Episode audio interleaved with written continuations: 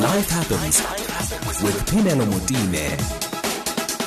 Phemelo Motene on SAFM. On SAFM.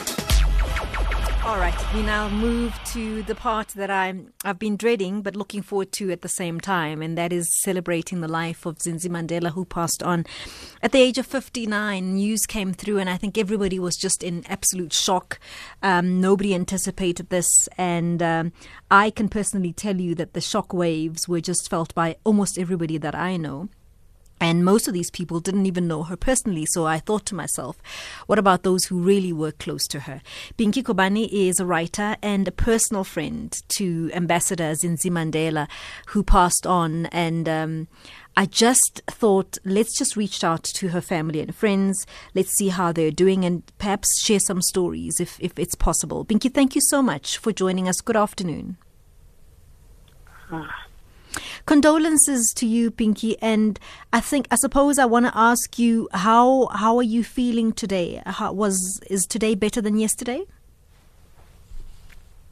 It was just a few minutes ago. I felt, you know, I could, I could, um, I had the strength.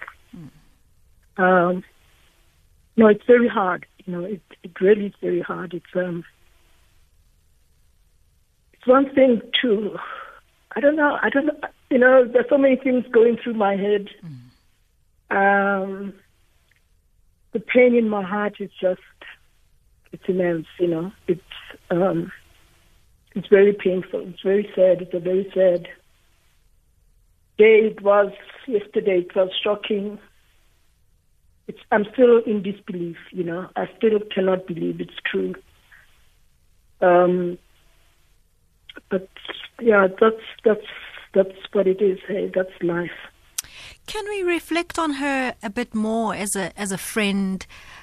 Would you share with us what was her happy place? But, sorry, I didn't get that. What was her happy place? What what really gave her joy? I mean, you know, Zinzi was such a um, she was such a funny person. I, I was actually just laughing reading those tributes, and mm. I was mm. thinking I was just missing her already. I just want, I wish she was around to just um, WhatsApp me the response. her reaction to them, hey, rolling eyes. rolling eyes, and giving. and thinking, and oh, please, oh, please. Yeah, I'm thinking, oh my, listen. This is, look at this one. Yeah, we used to call us, um, we used to, we discovered that we actually from royalty, she and I, yes. and we shared that as, as, uh, as, so we called each other Queen yes. P sometimes yes. and Miss Queen Z, and she she'd be like, Miss P, look at this. I'm sorry if this is. Utinlo. what? I'm sorry. Um, I'll have to use this word. What fucker is this? oh my goodness. oh my goodness! But, and and that was just her, right? Because one one of the things that people. Uh, uh not many people have this. People have different mm. personalities for different things. But she yeah. was consistent in her professional career, in her personal life. She was um, solid as a rock. You know, you, what you saw is what you got, and um, she didn't change. She she was, she, yeah, you she, know, she just said it straight yeah. down the line. But it doesn't matter who to who. Yes and uh, when. You know, I mean, I always miss her saying, Miss P, tell me now, oh, why why is Utata being celebrated in in Sandton and not in the township? oh that goodness. straight talking is is certainly what I think many of us are going to miss. Yeah, I mean her straight talk, and yet such a wonderful um, you know, that people who are just straight talkers mm. and really nasty human beings. Yes. Um, just, but she was so Soft, wonderful. Yeah. I mean, she had such generosity. Mm-hmm. You know, mm-hmm. I mean, you even wanted to block her, help her from all mm. her mm-hmm. like. Please stop. You know, yes. people on Twitter would bombard her, and she'd be trying to send people money and helping them with all sorts of things. Like you can't. You've just got such a load on you, you know?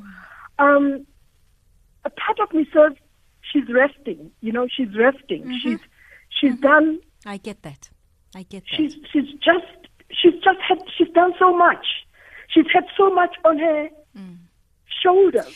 Um, you know what what what what I was thinking, Pinky, and correct me if I'm wrong. She Mm. she she couldn't help it but be um, an activist. She she couldn't help but care. You know, she couldn't help no, it. she was born that way. She was, born, that, way. and that must was weigh down on you, right? That must weigh down on you Yeah. because every see, every time you see injustice, you you Mm. have to, and you feel like you need to get up and do something about it.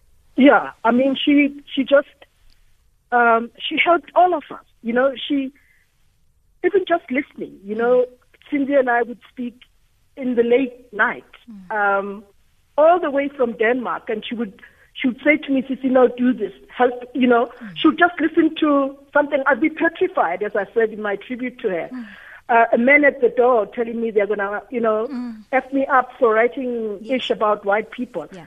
she would actually listen to me in that panic, in that panic mode, and she'd say, "Don't be scared. Don't let them scare you." You know, she gave you an ear. She she would say, "What? Your computer is, is gone again. Let's let's find another computer. Missy. Let's find another computer." Like, oh, you know, and she was always there, always there for everyone. You know, for everyone. It's it's incredible. Um, Do you think? Do we? Do you think? And and I know this as a friend, it may be different to how you respond to it. Do you think we we supported her enough? In you know, she was there for so many people. Yeah. Do you think she felt that the world was there for her? Oh no, she. I mean, Zinzi knew people loved her. She knew it. She she she worked um, for her love was really like her mother's uh, for grassroots people, and she knew that love.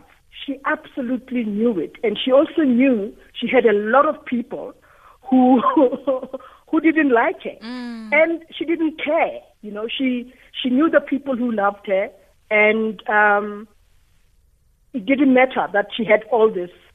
I think the one of the biggest uh, painful moments for her was uh, what was, you know, the the attacks on her mother and Yeah. tarnishing her name and her credentials.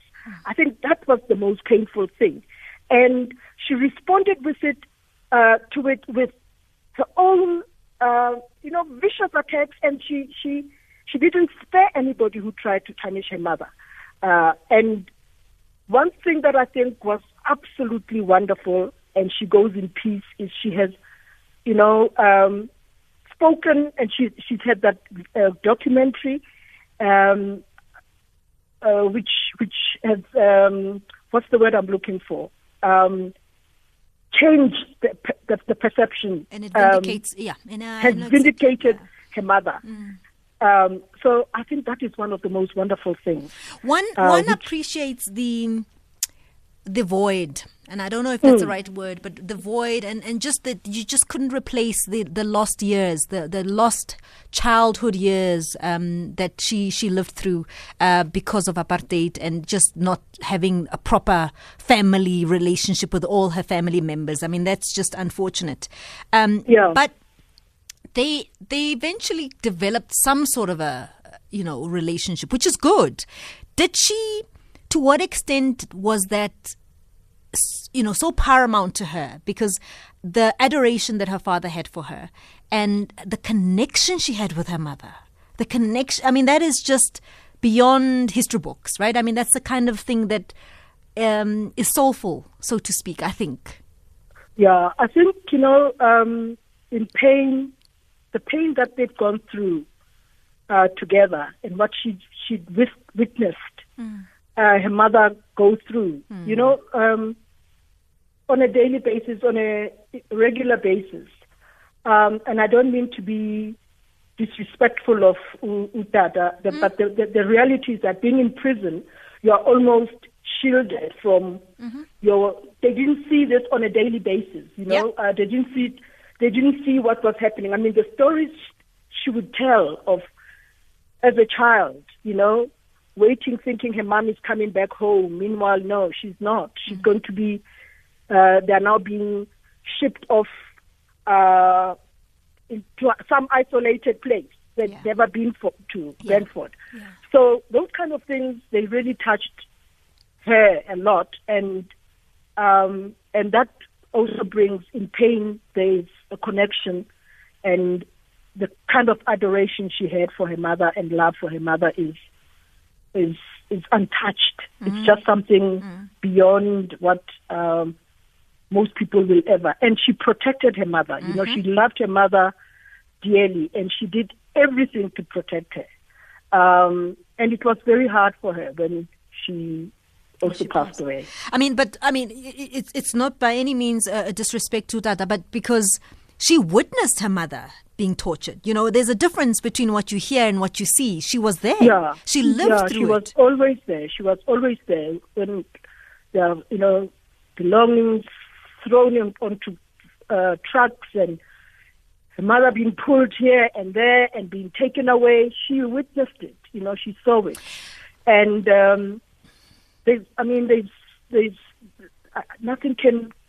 There are very few yeah. events that can touch one like seeing your mother yeah. being treated the way she witnessed her mother being treated. And I was going to ask you about that that level of trauma because I think we don't talk enough about the trauma. The, the trauma yeah.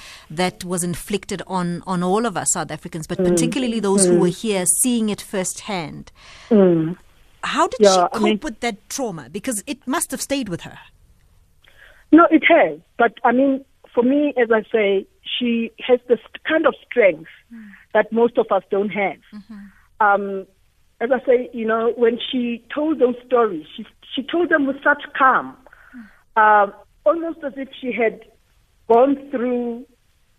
The anger was there. She she was angry, but it's almost like she was in another. Um, should say it with such calmness that I feel so angry just her telling me the stories that she was telling me. And I often thought, how how did she deal with all of this? You know, how how does she reach that level? How do you reach that level?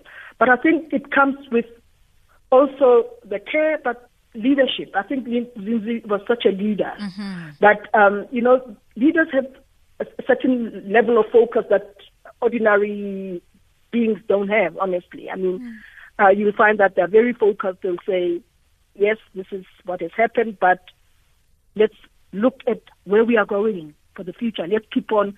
It's not yet Uhuru. There's, there's war out there. You know, we still have the injustices, the inequality, and betrayal by a government for which they had suffered so much uh, because people remain in very unequal, uh, poor conditions even in this new democracy of ours. 26 years later. And those kind of things she was very passionate about. Mm. It's a betrayal that she constantly spoke about. And I mean, she, yeah, I mean, she, no, I, I, I can't, I, I, can't say some of the things mm. that she would say, mm. but she was completely, she felt the betrayal. Pinky, be comforted. You had a wonderful friend. Be really comforted. I did. You had a wonderful I friend. did indeed. Thank you so Thank much you. for the time and giving me the time. Absolute Thanks. pleasure. Bye-bye. Pinky Khoabane, who is a friend and a writer um, of. Um, I mean, as she as she laughed, I just wanted to put that in a little bottle because I thought, okay, there there is a soul that uh, Zinzi is still around, and, and she's touching into that. So that is um, uh, ambassador to Denmark, who's just passed on um, a few days ago, as Zinzi Mandela, and just a friend who was just thinking through and uh, telling her about her own personal relationship with her. What a giant! We're going to be speaking to Gail Smith, Professor Gail Smith, who is also a writer, a journalist, spokesperson for Soul City Institute about how she wants to at least contextualize Zinzi's contribution to our liberation, and particularly now, because I think that that um, that activism hasn't quite died. I think she was doing a lot even currently, and we're just going to have that conversation. How we're we going to contextualize her legacy? You're listening to Phemelo Motene on SAFM the strength of women and the role that they play is so often overlooked in society with us being direct participants in this overlooking the role that, that, that women play. So it wasn't very easy in those years. What it meant sometimes was when we come back from boarding school, the very day that we come back, my mother is arrested by the security police. So we get there and we find a dark house, a cold house, a lonely house, and an empty house. And the neighbors would then, those who were brave enough, would then, you know, take us in, look after us, or try to find a relative to alert that these children are alone, so please come and be with them. So you can imagine what it's like for a child to come from boarding school. There's nobody at home, and when you do have access to seeing your mother, she's behind bars as well. And this is something that they often did to try to break her, to try to break us. So that as we grow up, the choices that we make, we must want the perfect, ideal family existence. That means you must play it safe, you must be quiet, you mustn't be vocal against the system, you must just be a good native. And this we would not allow. We saw to it that from an early age, uh, we got very involved in politics. We were activists on the ground. Um, my father, I remember him also having a long talk with me saying, I will not allow you to go into exile. I don't know where it came from. Uh, this family has already sacrificed so much, you need to be here. So, because of his fears and so on, we then joined the underground movement. Underground movement, feeling that it's important in life that when somebody tries to silence you, that you become as vocal and as loud as possible. Whoever our Creator is, whoever our Creator is, the first instrument you were ever given is your voice. That's the first instrument. So that needs to be heard loud, continuously. And we have a slogan that says, break the silence. We constantly have to break the silence. Uh, we would not, and I think um, when I talk again about my mother, she's a typical example of that, of how you should always be vocal when other people choose to play safe, choose to look after their narrow self interest as opposed to being very vocal about whatever it is that's going wrong in society or around them. And for that, I salute her. So that was actually quite recent. This was in 2018, a speech that she made in Denmark. She was speaking at the International Institute for the Inclusion Museum, and this was during the 2018 Freedom Speech and Concert event held in Denmark. There, uh, my guest on the line is Anne Langwadt, who is a friend and activist who works with Global Ac- um, Action NGO, an old Danish anti-apartheid movement organized based in Copenhagen. She was a friend to Ambassador Zinzi since she arrived in Denmark in 2015. And condolences to you, and thank you so much for taking the time to talk to us. Uh, thank, thank you, Interveno. Thank you. And uh, I'd also like to express my uh, heartfelt condolences, of course, with Zinzi's uh, close family, first of all, her friends, her colleagues, but also to all South Africans who have uh, just lost one of their great leaders who was uh, a huge source of unshakable hope and, and fearless activism for, for so many millions. I mean, you were there when she delivered, delivered the speech. Um, would you take us through that day? Um, which speech? Sorry. This was at the Freedom Speech and Concert event in Denmark. Oh yes, that's one. Yes. yes. Yes, it was an uh, it was a large uh, tribute uh, day also where where Zinzi of course did talk about her her background um, and her history, uh, but of course as she always does, I think uh, with any of her speeches she used it uh, the platform to mobilize and to show support for different groups in society. It was a it was a long program that, where there was uh, music and, and speeches from people all over the world, in fact, and also uh, Danes uh, at this event. and um, and again, sorry. Go ahead. Go ahead. Yeah. So and again, as I said, she was always one who would try to um, uh, you know bring people together uh, and make sure that something came out of these events. She didn't just come and make a speech. there would be uh, um, appointments made and meetings the following days something would always be produced, if you like. It would be were always productive events for her. Uh, so she was mobilizing with all her speeches. Uh, what was what was it that stood out the most for you for in your relationship with Zinzi? Well, on a on a on a personal level, yes. I think we just uh, clicked very quickly. Uh, we have a similar kind of humor, uh, and we also, I think, um, sort of very real, not uh, interested in uh, hanging out with the elites, uh, if you like. she was extremely down to earth, yes. Uh, as, uh, as I'm sure everyone uh, will, will tell you. And I think that's actually one of the things she really enjoyed about Denmark. Um, is that she was, could be quite anonymous here. A lot of people didn't recognize her. So we could go to restaurants and bars and have lunch, and, and no one would know who she was. So I think she really enjoyed that. And even she said sometimes, and even when I do, when they do find out who I am, they don't give a damn. So typical of, of her, of course. But she she really enjoyed that uh, that you could have maybe more of a uh, a little bit more peace here than she can when when she's around people who know who she is uh, in in South Africa, I guess. And, and, um, and what will you miss? Hmm? What, what will you miss the most, Anne? Well, it's uh, it's hard. It's so soon. It's uh, you know something we haven't talked much uh, thought much about yet. Mm. But it's uh, I guess it's that uh, larger than life uh, love that uh, that she shared so generously with everyone uh, that was her friend. Uh, of course, all the crazy stories she can tell from all corners of the world and, and from a long and eventful life. Uh, but also that she was probably the, the best listener I've ever met um, except maybe from her mum, who I guess she had it had it from her. Uh, but uh, an amazing uh, support and uh, you know a shoulder to lean on uh, always. But but also the way she, uh, particularly here in Denmark, I mean, she did so much work here that I don't know if, if South Africans know much about it. I doubt it. Go ahead. Um, but but that she was so much, um, maybe not will not surprise anyone, but she was really a people's ambassador that, that her, her eyes were already always turned first of all to those who are suffering, to those who are vulnerable, uh, those who are oppressed, uh, and she would be their ambassador.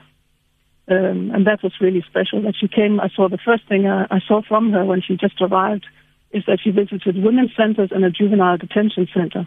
And I thought, well, this is a different kind of ambassador. Uh, not just here to get, uh, you know, foreign direct investment and make business deals and all that. She was a much broader kind of uh, presence here and she has made uh, so many friends here that um, the loss is great here in Denmark uh, as well. And uh, I think it started. I actually met her first uh, just when she arrived in. I think it was in June 2015. Yes. I got a quite formal letter from the embassy uh, asking me to please come out because I was organizing a Mandela Day uh, cycling ride in Copenhagen. Mm-hmm. so they wanted to talk about this use of the name Mandela.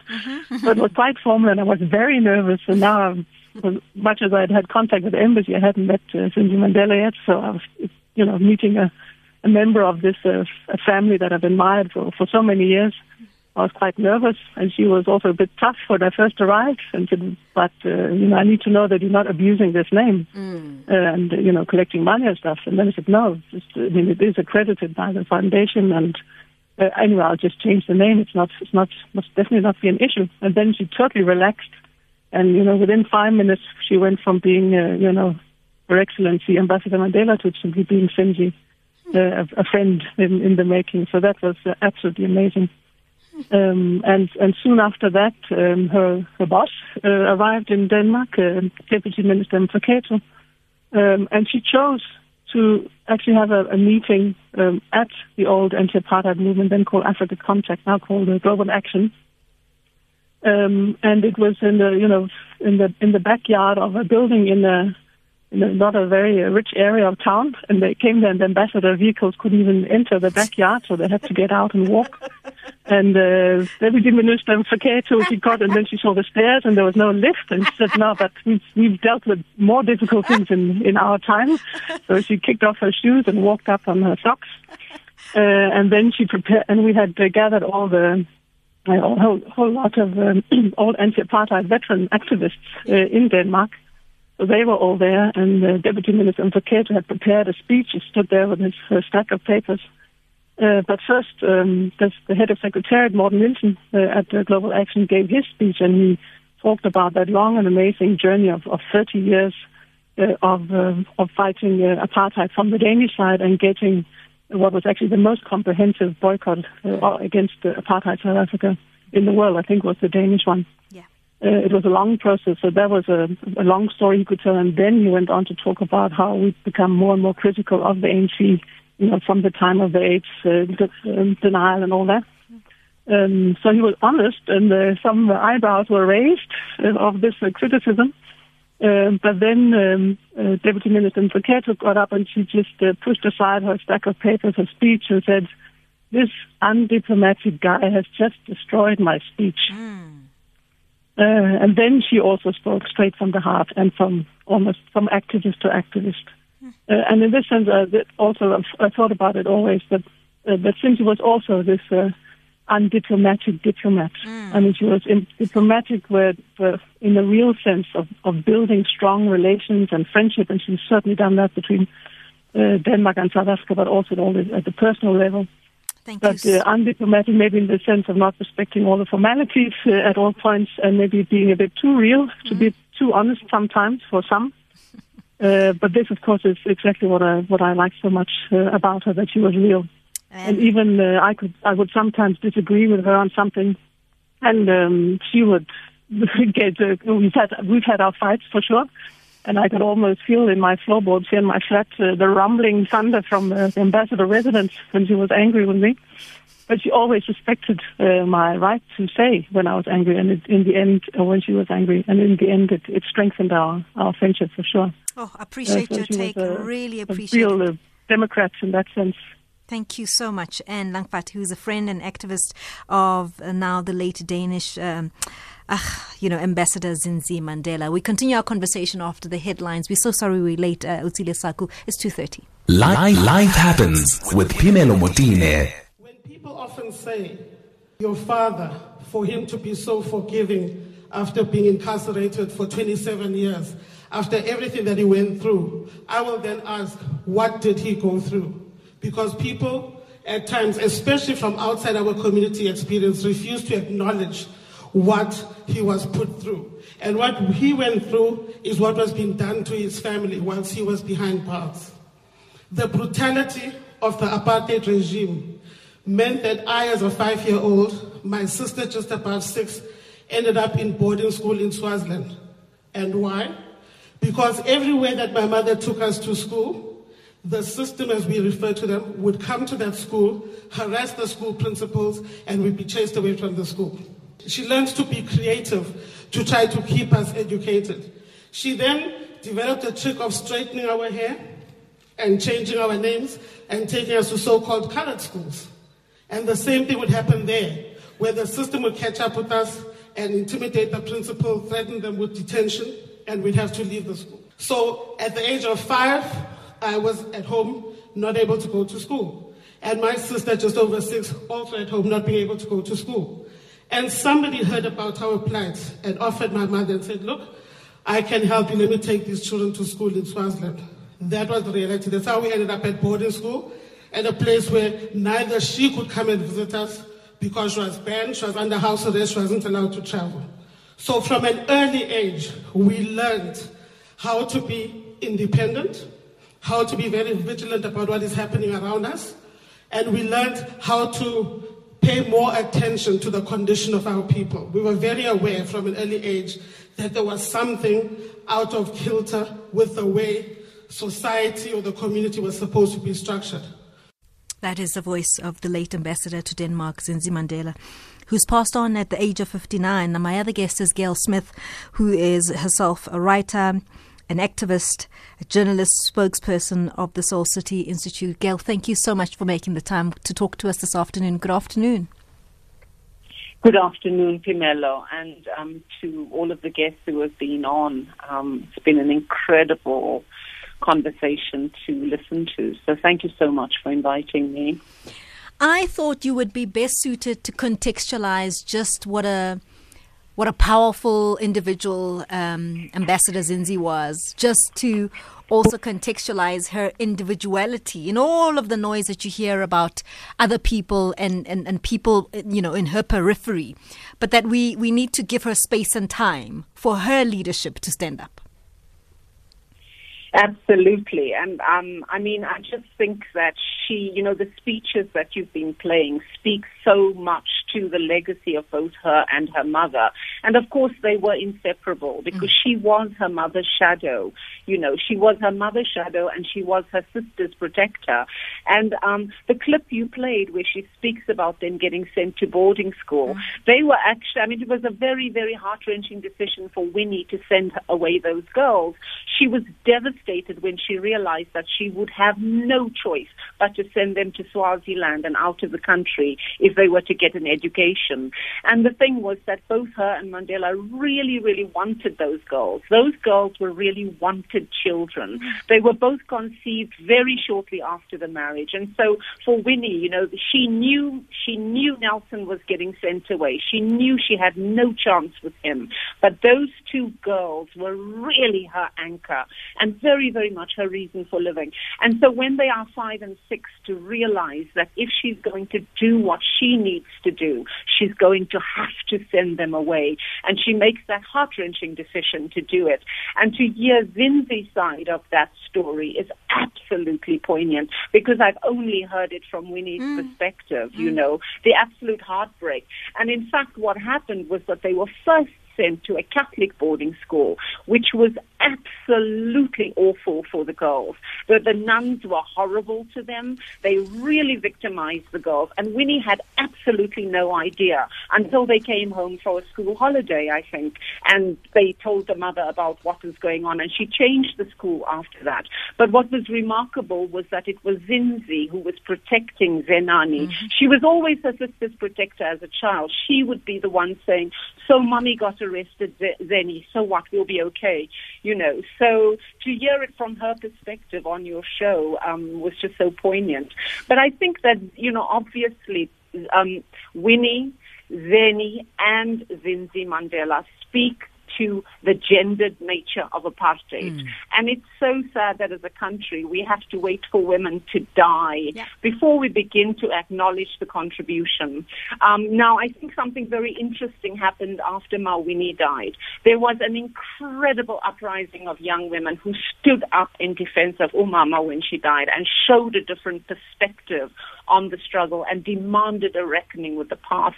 And I expect a very similar thing will happen with Zinzi um, now that she has passed. But it is really sad mm. that our country wants to benefit from the work of mm. the loud women, of the defiant women, but we never ever want to give them a the credit.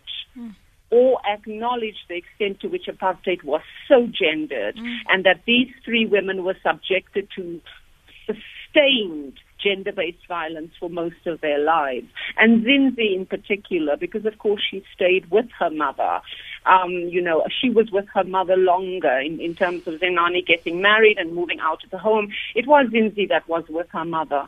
And by the age of she had become so used to the security police's harassment, which was so gendered of her as a young woman.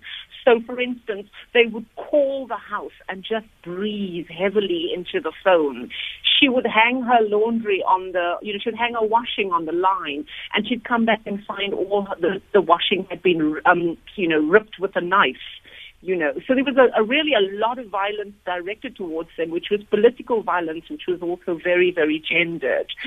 So I think that, you know, a lot of what she has said about her own experience will definitely come to light now and cast a very different perspective on how we view our past and how we begin to see the contributions of women differently. You speak of the, the protection, and I can so concur. And I want to read you a letter that she wrote when she was 12. 12 writing to the UN, and this just speaks to what you've just been speaking to.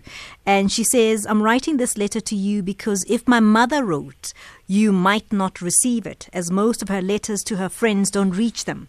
The family and mommy's friends fear that at, uh, an atmosphere is being built for something terrible to happen to mommy. And this was a young girl who, who felt the need to reach out to the UN because of the brutality, as you said, that she was faced with at 12.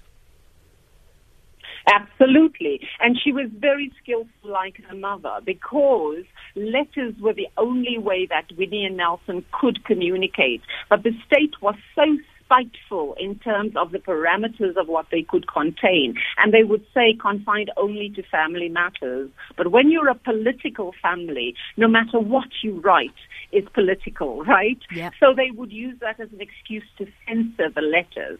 And Winnie very, very skillfully played them at their game. So Winnie, in her letters to Nelson, she would stay fully within the parameters of family matters, but she would write in very Yes, codified coded. ways to him. She would code the messages to him, and Zinzi was the same. So she writes a letter after they get sent to Brandfort, and mm. Brandfort is horrific. It's mm. Horrific for them, but. Zinzi writes to her father and she says, it, you know, Brandfort is not that bad, really. It's not that bad. It's the bad. It's the bad. writes- yes, and her father writes back, not that bad. Like he can't actually believe it, right? But the thing is, they played because they realized how intrusive the state was in terms of their letters. So she was a very skillful letter writer herself. And of course, at 12, she did have agency because, you know, when when Nelson was sent away, him and Winnie had a, a last meeting. I think it was at the fort. And one of the things he said to her as he was getting sent away was, "Tell the children the truth." Now he didn't tell her what that truth was. He hmm. just said, "Tell her the truth," as men often do, make hmm. these grand statements. Now, what does it mean for a mother to explain the truth of a father getting sent away for life? How do you explain what it means to have a father in jail to a child and make that sound like it's okay? What is the truth you tell a child to make it feel about its absence from its father? These were all things that fell on Winnie. So she had to create this narrative of this father for these children. She literally had to make their father for them, right? And it was Zinzi who gave her the hardest. Zinzi was the one who would ask her the difficult questions. But Mama, why is the father next door here? You said that good fathers go to prison, but there's a good father next door. He's not gone to prison. Is he bad? You know, she would ask Winnie all these questions that would drive Winnie absolutely insane, but it was Zinzi that was very, very bumptious. She would act out. She would ask her mother the challenging questions. Her mind was always trying to figure out this truth that her mother was telling her about this absent Yeah. father. I mean, Gail, you, you speak to that so clearly because one of the things that uh, Mam'Winnie also complained about was the, the, the, the difficulty of explaining the concept of prison and prison being for bad people and how your father doesn't fit into that box. So, what does it mean that he's good and in prison? But prison is for bad people. But that's the, that's normal for children to ask. Absolutely. And it, it fell on Winnie to Yeah. explain the complexity to them and also to tell them that you have a choice. Hmm. She said to them, you, she said, you know, you were born into this family, but you have a choice about whether or not you want to be involved politically. And Zinzi said, I choose. She chose it. She chose to stand up for what she believed in. And she was a thorn in the side of the South African security police. Zinzi got hold of a passport and they could not figure out how she got hold of a passport. She got hold of a passport. She wasn't allowed a passport. They tried to block her. She got hold of a passport. She crossed the border. They arrested her because of her passport and she laughed at them. She said, don't you have anything better to do than to arrest a 16 year old girl? And they said, how did you get the passport? And she obviously wouldn't tell them. But the ways in which the state tried to curb her agency as a young woman, she was absolutely adamant that she would not be, you know, op- oppressed by the, the, the rules that they were trying to throw around her. Hmm. And she found incredible ways to work around the, the, the obstacles that they put in, in place of, of her in particular. And- And, the very gendered ways in which they attacked her as well. Because remember, when she was in Brandfort, she was about 16 or 17, and then when they went back to Soweto, you know, they were also putting things in the media about Zinzi being drunk, Zinzi's love life. So she became, you know, her personal life became subject to um, newspaper stories as well. So we must also remember that she, as a young woman, essentially had her entire reputation destroyed in the public domain and in the minds of white South Africa because she was becoming increasingly a thorn in the side of the apartheid regime in her own right. And so they trashed both her and her mother. Um, in, in all of those Stratcom campaigns. Yeah. Gail, I mean, there's so much to talk about. We haven't even touched on her legacy now in the latter years, and, and we all know that she was not going to be kept quiet by anybody by no stretch of the imagination. I've got to leave it here because we've run out of time. I think we'll make more time, Gail. Thank you so much for talking to us. Thank you so much, Thank you. Thank you, Gail Smith, feminist writer, journalist, spokesperson of the Soul City Institute, just really giving us some insight into the journey that uh, Ambassador Zinzi Mandela went through as a young woman um, growing up under apartheid in this country and her contribution to the liberation of this country.